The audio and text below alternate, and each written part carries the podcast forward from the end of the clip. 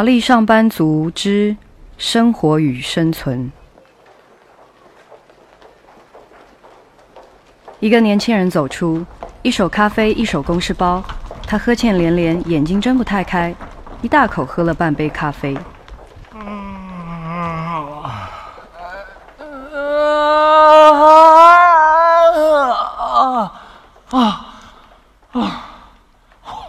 我不知道什么是黑色星期五，但是我知道什么是黑色星期一。每一个星期都是黑色的，因为要到了上班的时候啊。星期二也是黑的，星期三是最黑。星期四，哎，星期四有点灰哎。星期五，星期六，嘿，星期日。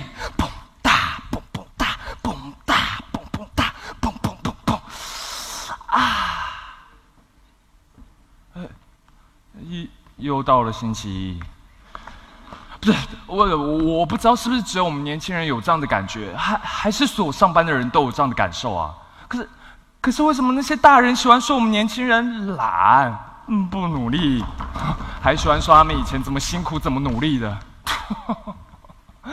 有哪一个年轻人出生下来就喜欢上班的嘛？所以问题不出在我们年轻人身上啊，问题是出在。上班这回事，对，为什么要朝九晚五？为什么不能每一天下班就发薪水？为什么分红不能每个月分？为什么年轻人一定要从低层做起？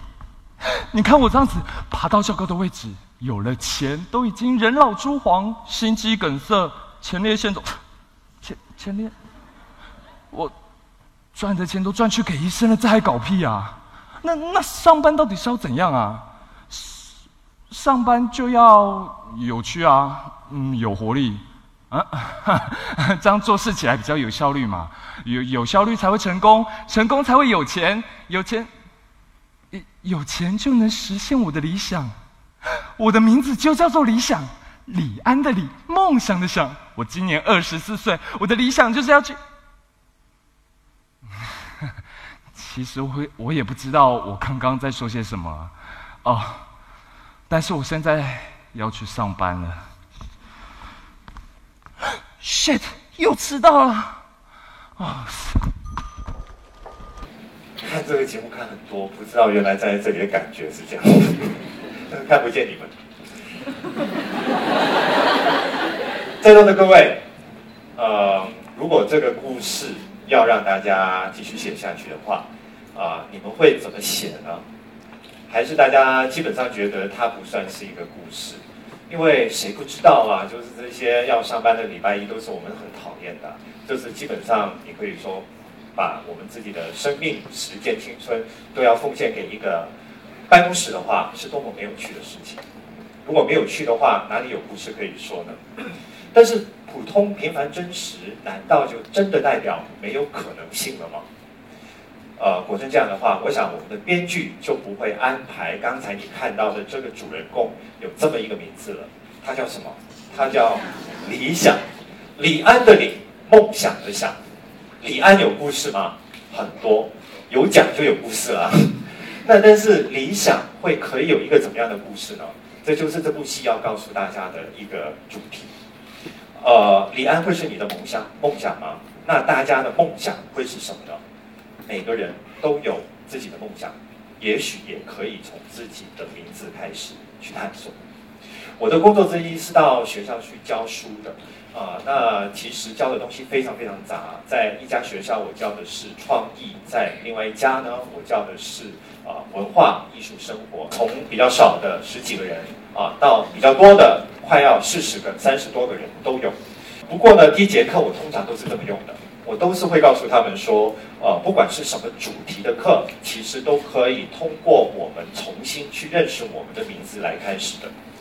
呃，这个学期的那个通识教育课就更不用说了，因为它的课题本身就是个名字，那是香港大学的一个通识教育课，叫做跟张艾嘉的约会的十二节课这样子。张艾嘉是个演员，我想大家都知道，但是他这个名字有什么故事，也许不是每个人都知道。因为很多很多年前，就是在七十年代的时候，他刚到香港去拍戏的时候，他签约给一家公司，这家公司今天不存在了，但是大家如果去买个 VCD 也是很容易找得到的，叫嘉禾公司。那他签约给嘉禾公司的时候呢，他原名叫张艾嘉，但是公司就觉得说一个艺人的名字很重要，因为他代表了一种意头嘛，所以如果张艾嘉用广东话香港哦，他念成就是真矮嘎，矮听上去呢，哦糟糕，有点像矮呀，就是癌世界的癌，就是要熬的意思，就很惨，所以他们就建议给他说，要不要把你的名字改成发音很相似。但是不同一个字叫“爱家”就好了，“爱家”是什么意思呢？爱家和的意思，这个意头要好，然后又能够代表就是你对公司的一个效忠。那刚刚签约的张爱嘉就叫了张爱嘉一段时间，但是后来他还是觉得情愿做张爱嘉，所以情愿会改了，所以呢就不要那个我嘎我，他就跟公司解约了。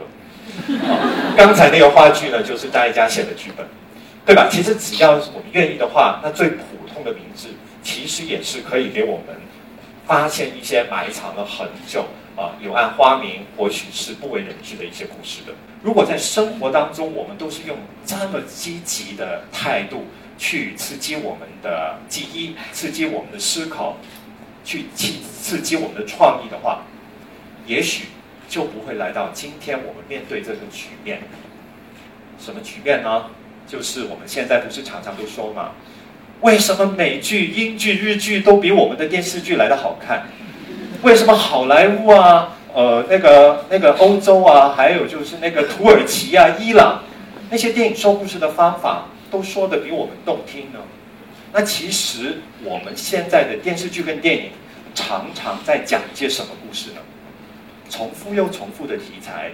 如果要我用一个比较简单的一个呃综合的方式来描述的话，我会说。其实全部都是关于什么？勾心斗角，不觉得吗？在公平当然勾心斗角，在职场也是勾心斗角。其实，在偶像剧那些校园里面也是在勾心斗角。所以一直在围绕这些背叛啊、权谋啊、或许资源争夺的这些东西，代表了什么？难道就是代表有一句话是真的？就是有怎样的故事？就有怎样的观众，或许是有怎样的观众，就有怎样的故事。所以说，占据了我们过去几十年，甚至上百年，以致可以追溯到更悠远的一个传统的话，其实就有一个很值得我们反思的问题：中国人喜欢听故事吗？还是中国人听故事必须要建立在一个基础上，就是我们只喜欢听我们想听到的故事？举个例子吧，京戏不就是这样吗？很多的剧目，但是大部分都是关于帝王将相、忠孝节义的。那如果软性一点点的，我们说上海的那些越剧好了，演很多很多遍的，岂不都是同一批的才子佳人、爱情神话吗？那如果说来到了二十二十一世纪的话，中国人最熟悉、最爱听，听了之后觉得最有共鸣、最有自我认同感的那些故事。是谁笔下的故事最多呢？我会说是金庸。如果金庸没有在一九二四年出生，如果金庸没有在一九五五年写出他第一本武侠小说《书剑恩仇录》的话，你猜我们今天打开电视还有什么可以看？很多留学生去读书的时候，他的皮箱都轻了很多了。唐人街，唐人街的很多生意都不用做了。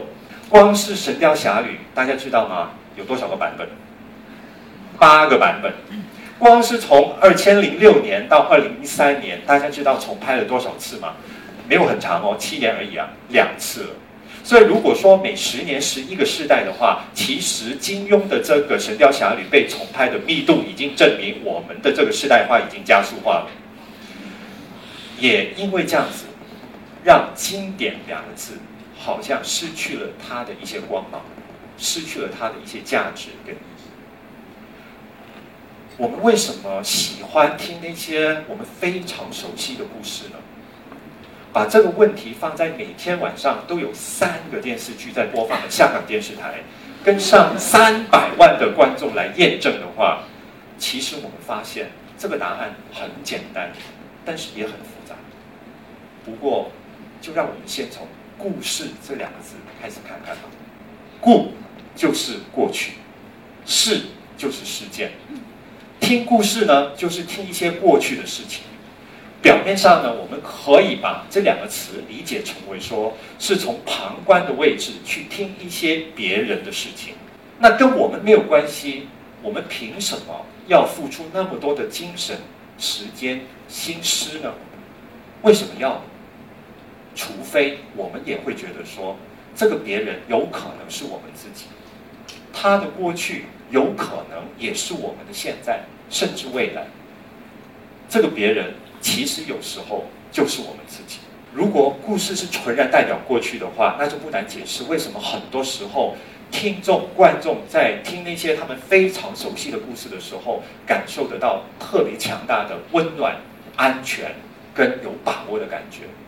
因为他们相信的那些价值观又再一次得到被肯定，于是说故事不是最重要的，是故事怎么被说才是最重要的。你可以想象吗？如果新版的这个《神雕侠侣》哦再拍一次，然后还是用黄晓明演杨过，刘亦菲演小龙女的话，如果你是投资商，你会愿意投资吗？我猜你不会吧。因为大家都知道，我们不是要听故事，我们是要看明星，所以，我们不是要通过一个故事找到一面往自己里面走的一条路。相反的，我们其实是希望可以通过所谓的听故事，去找到跟外界沟通的一些话题。陈寅黑演苏龙的实在太肥了。陈贤希演小龙女实在太肥了，这个你知道卖了多少报纸？在媒体上面成为多受欢迎的，在微博上面被转发多少次？我们需要的是八卦跟话题，多过我们真的是需要挖掘情感的故事。现在华人的生活里面，真的缺乏的其实是故事。华人的世界里面缺乏的是故事，不欠缺的是八卦。所以下一个问题就是，为什么我们会喜欢讲别人的事情，多于去探索我们自己的故事呢？我跟学生上课的时候呢，很喜欢问他们一个问题，但不是八卦，真的是想知道，就是你爸爸跟你妈妈是怎么有了你的？对啊，就是他们原先是两个个体啊，然后活在不同的空间呢，那他们是如何认识的呢？他们是怎么走在一块的？当中有没有第三者？有没有别的男朋友、女朋友？然后在挑选的过程当中，怎么知道彼此是最最合适对方的？以致现在有了你坐在我的面前，啊，很奇怪，我在这些同学的脸上常常看到的是什么？就是一道门。然后这道门呢，就让我看到这个同学丢了钥匙，或许他根本不知道这道门是可以打开走进去的。也就是说，连他身边可能最直接的一个机会，不见得。能够给他带来对自己的了解。其实我明白，因为听故事也是需要勇气的。什么勇气呢？因为有些事情是不知道比知道的好。知道了，你就是有责任了，你就是要面对很多很多你可能不知道自己该怎么做的一些问号了，因为他们都代表了一些陌生，代表了一些恐惧。代表了一些你可以说呃疑惑，然后最大的一个问号就在你的面前了，就是一种对你自己的陌生感，一种最最能把人吓到的不安全感。于是我们就会感受得到压力，因为一旦让这个问号在你的脑海里面变成一个小涟漪，谁知道它泛开来之后，会不会有一天它变成一个滔天巨浪，然后把我们给淹没过去呢？剧场是说故事的地方，但是其实今天大家坐在这里呢，我想大家真的不要误会，这是个演讲，因为不管怎么样，你们在听我在讲，现在这个空气里面在发生的不叫演讲，其实还是经验的交流，因为里面充满的应该是情感的分享。现在很多时候我们说戏不好看了，没有人会说故事了。呃，人与人之间打哈哈都要靠那些媒体给我们的一些八卦的素材了。也就是说，彼此之间好像再找不到如何用故事来连接的一些点。我觉得最大的问题是因为现代人是越来越不懂得，因而缺少了情感的交流。在我今年的作品当中啊，呃，有一半都是文学经典。呃，所以你听了，你就可能会说，那你做的那些戏，岂不都也是一些人家已经说上了千遍万遍的一些故事嘛？啊，就好像我最近做的那个啊四大名著的系列，有《水浒》啊，有《三国》啊，有《西游》啊，也做了一个贾宝玉哦，就是来自《红楼梦》的，那都是大家都家传户晓的。那有什么新意在里面呢？其实我刚好相反，我的原意、我的动机，或许我的创作本身，就是希望用大家讲过最多的那些故事。意图在里面找回一些属于我们这个时代的一些视角，也就是说，只有我是这样看这本书的。那这些名著里面的故事，对我们来讲有什么阅读的新空间呢？除了人物，除了情节，原来环境本身也可以是故事。在创作《水浒传》的时候，那是我两千零六年的一个创作，我就要面对很多的难题。首先就是一百二十回，一百零八条好汉，哇，在有限的那个那个时间，在有限的资源的剧场里面，我要怎么去呈现这些东西呢？其实是非常非常困难的。但是创意有时候就是这么用，因为创意本身就是你累积了很多的想法。然后很多的经验，他们都会储存在你的某一些意识的深层里面。然后有一天，嘣，突然之间通过一个联想，它就可以出来了。所以在排这个戏的时候，我的联想发挥了有一些些的效应。一零八，我就想到说，我不可能在舞台上有一零八个人啊，但是我可以有九个人啊，因为一加八就是九嘛。所以我就找了九个男演员来演这个一零八的好汉。那刚开始的时候我还不知道，是我那个比较博学的编剧后来才告诉我说。九其实就是中国我们说的那个《易经》里面讲的吉阳的意思，那我就好像买了彩票的中奖一样，就说哦那么巧。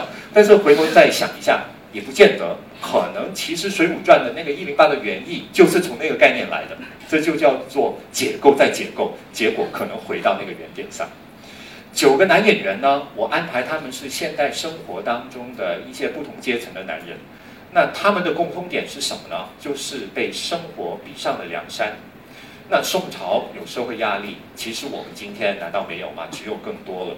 所以安排这些原著的人物，要体会到一些，比如说呃，类似《水浒传》里面的那些，就是逼向梁山的那些英雄好汉的那些呃呃情感啊，或许一些遭遇，还不是最难的。最难的反而是什么呢？就是如何可以让梁山伯这个情境活到现代舞台上来。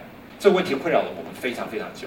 呃，我跟我的布景设计通过了很多很多，就是不睡觉的晚上，都觉得没有一个最最呃恰当的一个想法，或许一个比喻，呃，非常非常苦恼。然后演出是在十二月的二十三号，我们到了十一月十八号都不够一个月了，还是没有这个布景，完全 no idea，不知道这些演员应该在一个怎么样的背景底下上演这个戏。那有一天晚上，大家已经都急了，互相的脾气也发完了，他就在那个书桌上面睡着了。我就很记得，他就他不是这样睡，他是这样睡仰睡，然后我的眼睛就放空，只对着那个那个前面有一个电视，然后电视上不知道为什么突然之间出现了一个突发的新闻报告，因为台中市的市长胡志强，呃，他跟他的太太叫邵小玲。到高雄为高为到高雄为高雄市的市长，好像叫对黄俊英复选的时候，在回程搭车往台中市的时候发生车祸。呃，电视的描述是非常仔细的。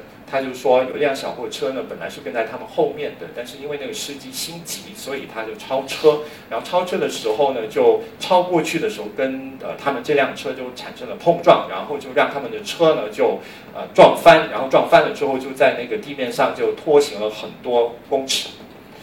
然后胡志强他是清醒的，但是他的太太邵小玲刚好就坐在那个车边吧。他是睡着了，所以他对这件事情的发生是完全没有自觉的。然后，因为他没有自觉，他也不会有任何的抵抗，以致在拖行的当呃的过程当中，他的脸跟他的左边的这个手臂就被拖行了几公尺，就身受重伤。那邵小玲她本身不是政治人物，但是她在嫁给胡志强之前呢，啊，她是个你可以说给人家希望的一种玉女明星。她结婚离开水云灯的时候，的确是让很多人觉得，啊，我们又少了一颗玉女了，哦，就是没有了一种一种呃幻想的寄托，是蛮可惜的。但是她放弃了女明星的身份，还只是她某一种光环之一。那另外一个呢，就是她愿意放下了身段。放弃了很多豪华的生活呢，就跟一个虎留学生到了英国去留学，所以这个新闻当天就把他们很多的过去都抖了出来，啊，我们就一直一直在看。他们去留学的时候，只有一个二十八岁，一个三十岁，那当然是很年轻了。然后新闻片段播出他们恩爱的那些照片的时候，对照着其实在医院里面那个情况非常危险的邵小明。就成为当天晚上所有人的情感都集合在的同一个点上。可是，这个跟《水浒传》的舞台设计有什么关系？《水浒传》有一个副题叫 “What is man？” 什么是男人？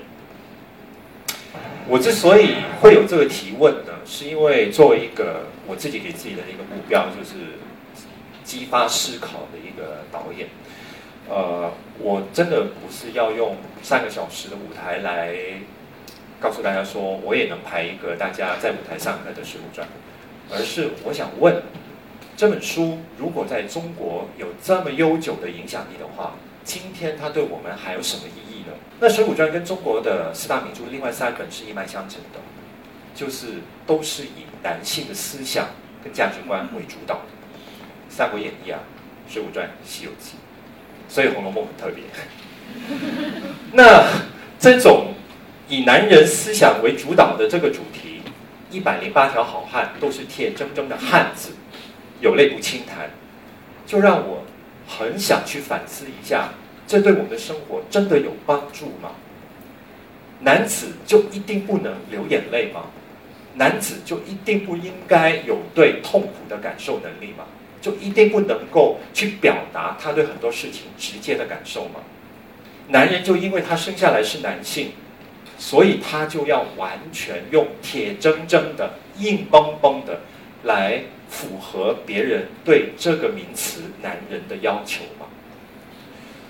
所以到最后跟他在一起生活的女人，很多时候都因为他有这个义务，他有这个责任，以致感受不到。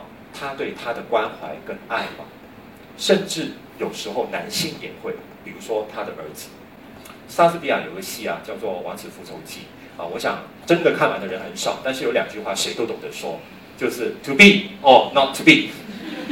那《水浒传》我那个戏的开场就完全用了这个 To be or not to be 作为一个开头，什么呢？就是撞车了。那这个男人到底他应该是呃呃呃。表示自己是个弱者的去喊救命呢，还是应该让自己继续是一个强强者的一个形象？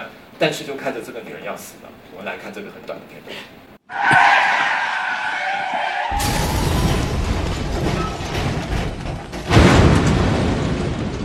大嫂，大嫂，大嫂，你醒一醒啊！大嫂，你没事吧？你，大嫂，你醒一醒，有人吗？有人在吗？大嫂，有有人昏倒了。呃，有有人流血了，失火了，失火了！大，你叫叫叫叫了那么久，为什么就是不叫救命？大嫂，我们不能叫救命。为什么不能叫救命？大哥有说过，男人不能叫救命。救命有这么难叫吗？救命啊！哦，救命啊啊！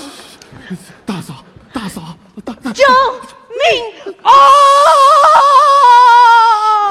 大嫂，你小声一点，大哥听到就知道我们逃到这里来了。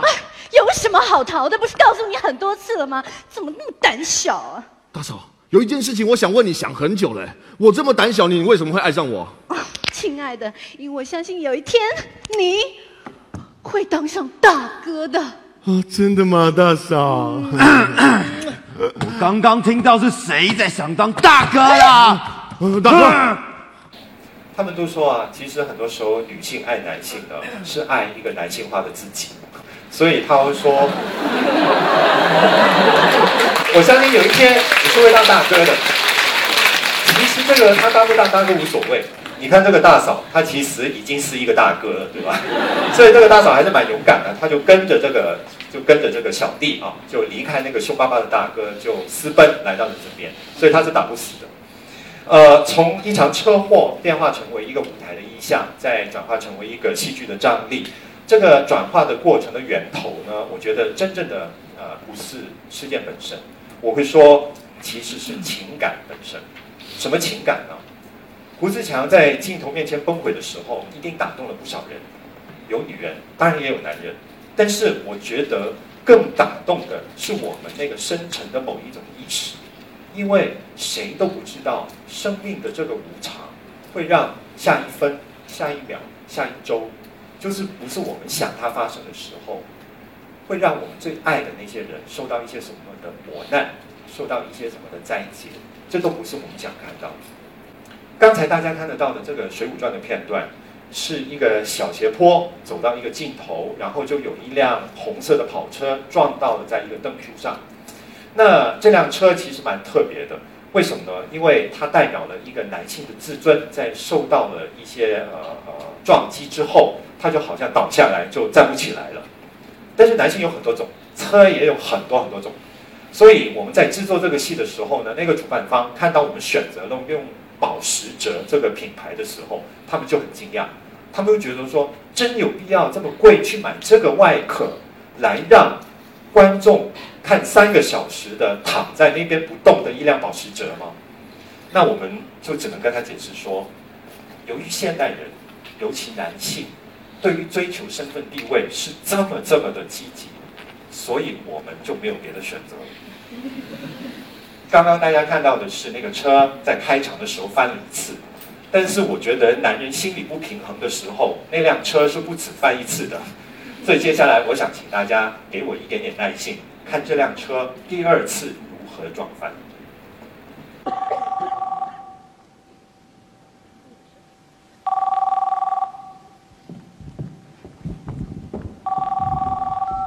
喂，我是，我知道，现在几分了？哎，你自己都说还有十四分钟才收盘的嘛。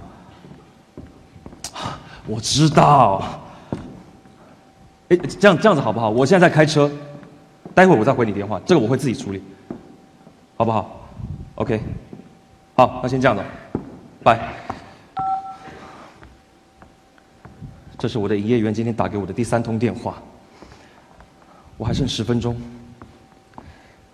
可是我的股票仍然锁在跌停的位置，不断的开开关关。我期待在结束交易之前能够给我来一波戏剧化的强力拉抬，可是我的营业员不这么想，他希望我认输，哼，他希望我在还能够卖得掉手上这些股票的时候，拿回多少算是多少。但是对于我而言，现在出场，或是等着明天早上被证券公司强力断头，差别已经不大了。但是我还是没有输。荧幕上这些数字仍然在跳动着，时间没有到，交易还没结束，我还是有机会。这些不断跳动的数字。就像是我体内不断跳动的脉搏一样，也就是说，这些数字的跳动提醒着我自己，为什么我还活着。那些在别人眼里看起来一点意义都没有的数字，在我眼里看起来非常非常的真实。为什么？因为那些数字就是我现在开的这辆保时捷跑车。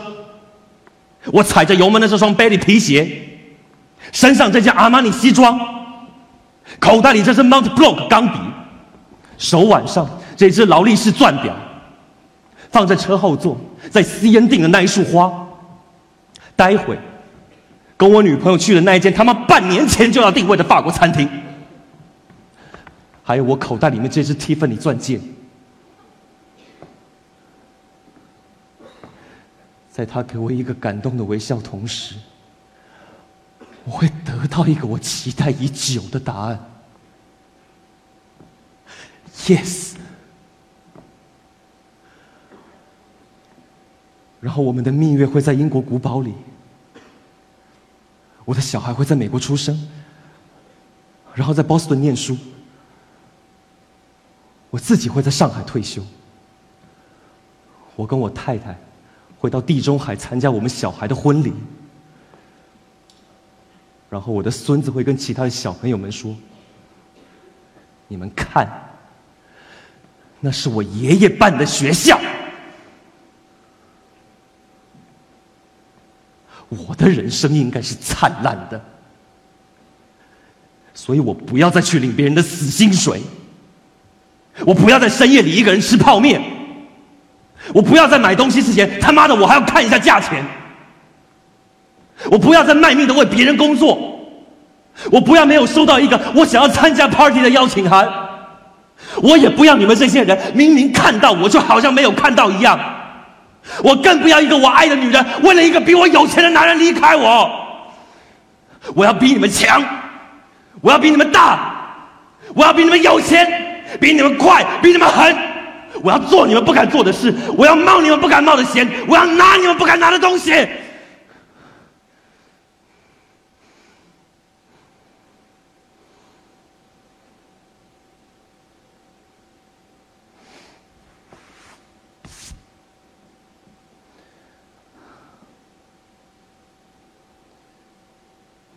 人类的眼睛看出去的世界应该是七彩的，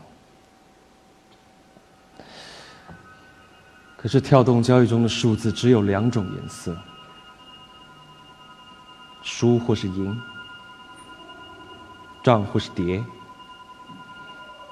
买或是卖。这使得我所看出去生活中的一切也只剩下两种颜色。我再也看不到这两种颜色以外的第三种了，就像我现在看到这个红绿灯一样，也是只有两种颜色。绿灯要转成红灯了，我踩油门，然后加速，我相信这一次我一定可以过得去。我相信我一定可以。我是一个赌徒，我相信。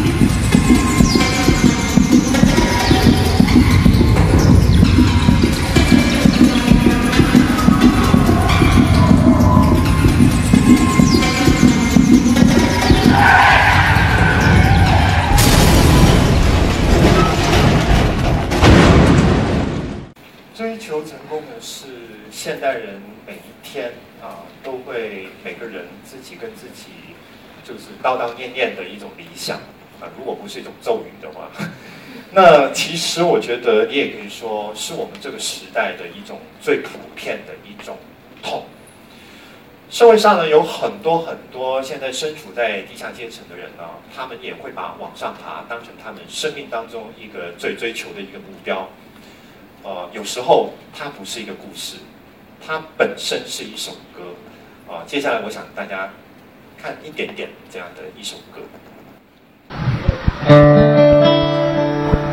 爱情许多年前的春天，那时的我还没剪去长发，没人形容太美丽的她，没有二十四小时热水的家，可当初的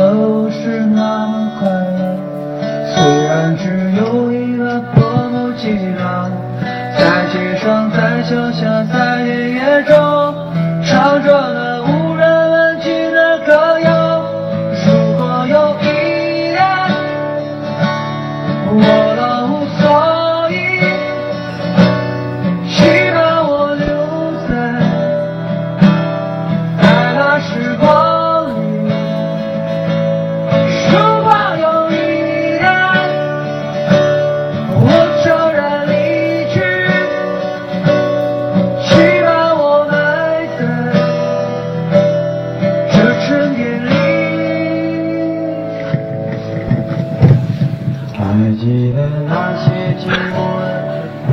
家熟这首歌吗？熟啊，熟的话你知道它叫《春天里》，如果大家不熟的话，我告诉大家它叫《春天里》。那但是我不知道大家知不知道在唱歌的这两位是谁啊？大家可能知道原唱者是谁，就是最近特别多八卦的汪峰先生。但是如果你不知道，呃，原来是汪峰先生唱的话，那我就是那个例子。我不是第一次听到是听到原唱者唱的，我第一次是听到他们唱的。啊，他们就是一个，你可以说是个草根的组合，叫做叫做旭日阳刚，对吧？呃，春天里这首歌最有趣的地方是，你在不同的位置去听它，有不同的感受，因为它讲的就是关于得到与失去。对于那些还没有得到的人，他可能觉得哦，我就是要追求，所以他只看到得到那一面。但是对于那些得到而失去了某些东西的人来讲呢，这首歌就非常的感慨了，因为他原先没有得到的时候，他有的那些东西，他今天反而是失去了。呃，所以很多人觉得说往上爬就是他生活当中最大的一个目标，以致我们真的有时候会相信说成功就是快乐的根本。但是在现实当中，也会有非常非常多的故事告诉我们说，这句话不是绝对的真理。去年我做了一部戏，是三国里面啊，那个四大名著里面的三国啊，就是我这个系列的那个呃第三部分，就很快就要做完《红楼梦》，我就没事做了。那这个三国我在做的时候，我在《水浒传》不是也有提一个问题吗？就是什么是男人？那这一次我也想了很久很久。我今这一次要靠这个戏来提问什么？最后我们决定了，我们要问的问题是 What is success？什么是成功？呃，在这个戏里面当中也有一段大家很熟悉的剧情，叫做呃舍战群儒。我们也同样安排了有孙权这个人物，我们同样也安排了诸葛亮到孙权那边去借兵。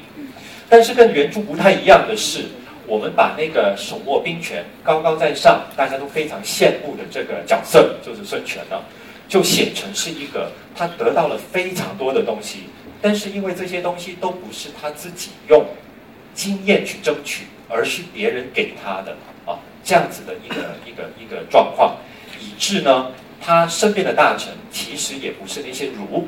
反而那个儒讲的是什么呢？就是因为他的物质生活非常的丰厚，但是他的精神状态非常空虚，所衍生出来的一种 cynicism、cynical、犬儒的那个儒，在创造这个角色的时候，其实我是有参考一下我在生活当中常常会遇到一些生活的算是蛮幽默的一些年轻人。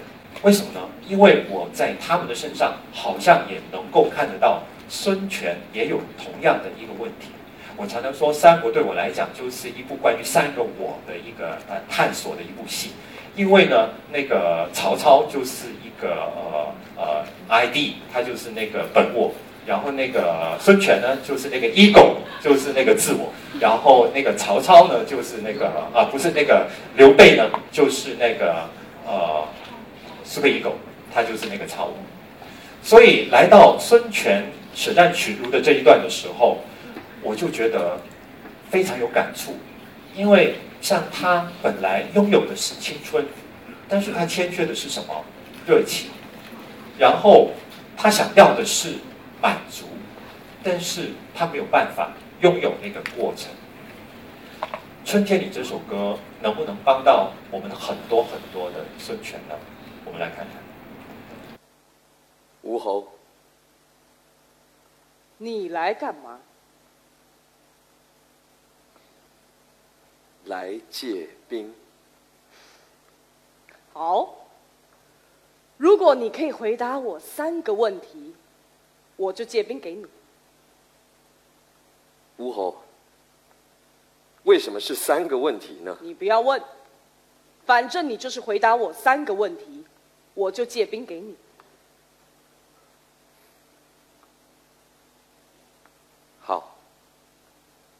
吴侯，您问吧。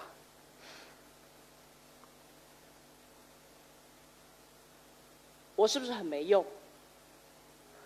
为什么我什么都不懂？这是两个问题呀，吴侯。我是不是很没用？你不是没用，只是失去了热情。哦，这很正常，就像春夏秋冬是一样的。但我还那么年轻，就已经是秋天了，怎么办？春天它永远都会再来，你不让它来都不行哦。那它来之前呢？我该怎么办？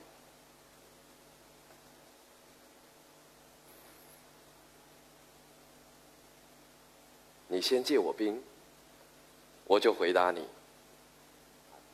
好，如果你可以在七步之内逗我笑的话，我就借兵给你。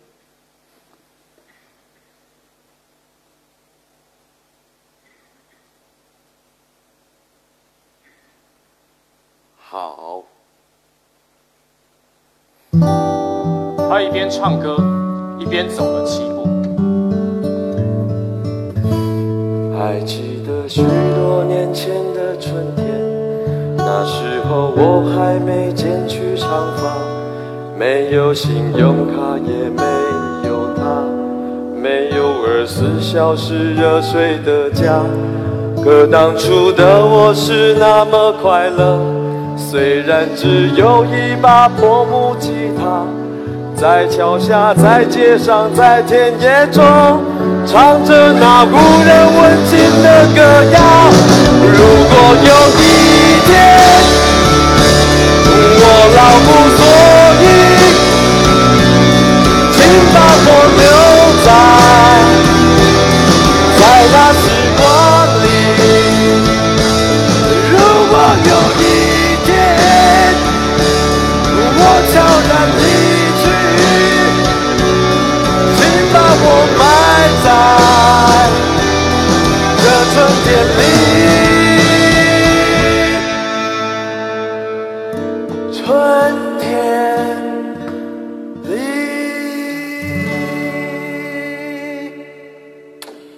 后死了。孙权大笑。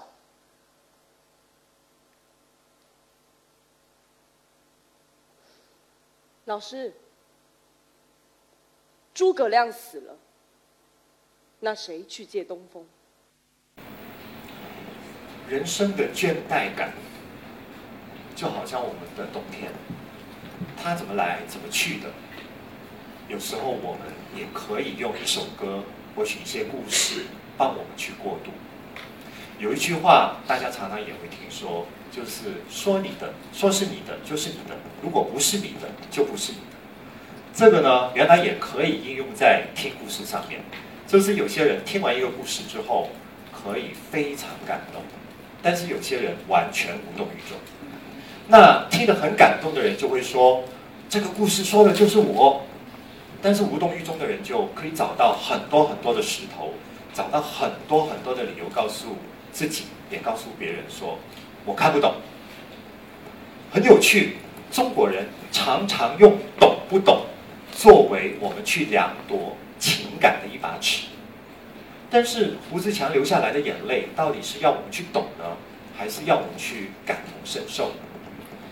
感同身受这四个字呢，表面听起来真的是人人都懂，但是呢，这种本来应该是人人都有的能力。为什么很多时候又不见得可以实现呢？这里容许我提出一个不同的观点，就是在竞争如此紧张的今天，感同身受这四个字已经被等同成为是什么？同理心啊，同情心啊，都有可能是吃亏。以下的这都这这几句话，我不知道对大家来讲啊，听起来它哪一句是比较受欢迎的？或许在你的生活当中你是听的最多的。一句呢，就是。我不害怕付出，我很喜欢付出，我觉得付出就是收获。那另外一句呢，就是如果我付出了，对方不付出，我得不到回报的话，那我岂不很受伤？我觉得生活当中第二句应该是我们在电视剧跟电影里面看的最多的。那大家在听到别人在讲这句话的时候，有没有想过，有一天同一句话也会从自己的嘴巴里面跑出来？也许不是有很多人会用这个文化的质变去这样想什么是故事，同样的，也可能比较少人会用这样质变的角度去看现代人对自由的追求。嘴巴上我们都说我们很喜欢听故事，我们很向往自由，但是呢，一旦明白了听故事跟追求自由不是现成的。也不是说，呃，光凭外在的行为就可以得到的经验，而是相反的，要主动的打开自己，要不畏惧还没有遇到那个面对这个世界已经拥有全部能力的自己，从而必须谦卑，必须宽容，必须要非常非常的开放的时候，我们第一个反应有可能就是退缩。故事让人害怕，其实是完全可以理解的，因为它就如同。内心很多时候让人却步，原因很简单，故代表过去，在追求成功的压力这么庞大的时代里面，每个人的过去都可能代表了一些他无法实现的愿望，也包括为了实现愿望而放弃了的某些自己。打开心中的听故事，就是要放下对控制的执着。放下对预期落空的失望，也是放下对不完满的自己的拒绝跟怨恨。故事让任何东西因为有内容而发亮，再有价值。它其实跟爱是一样的，我们首先要给他腾出很大的空间，因而我们才能够会有感受的。其实一切都是从学会接受开始，没有故事。因为这是一个人人都在拒绝的时代，人人都在拒绝别人，人人都在以为自己很主动。其实拒绝的背面，只不过是在等待。人人都在等待，那还有谁去创造？还有谁去给予？还有谁可以愿意主动的带头的去看见？大家应该看得见，但是看不见的未来。有一位编舞家叫做 Peter Bausch，我很喜欢他。他的作品呢，从来没有一个完整的故事。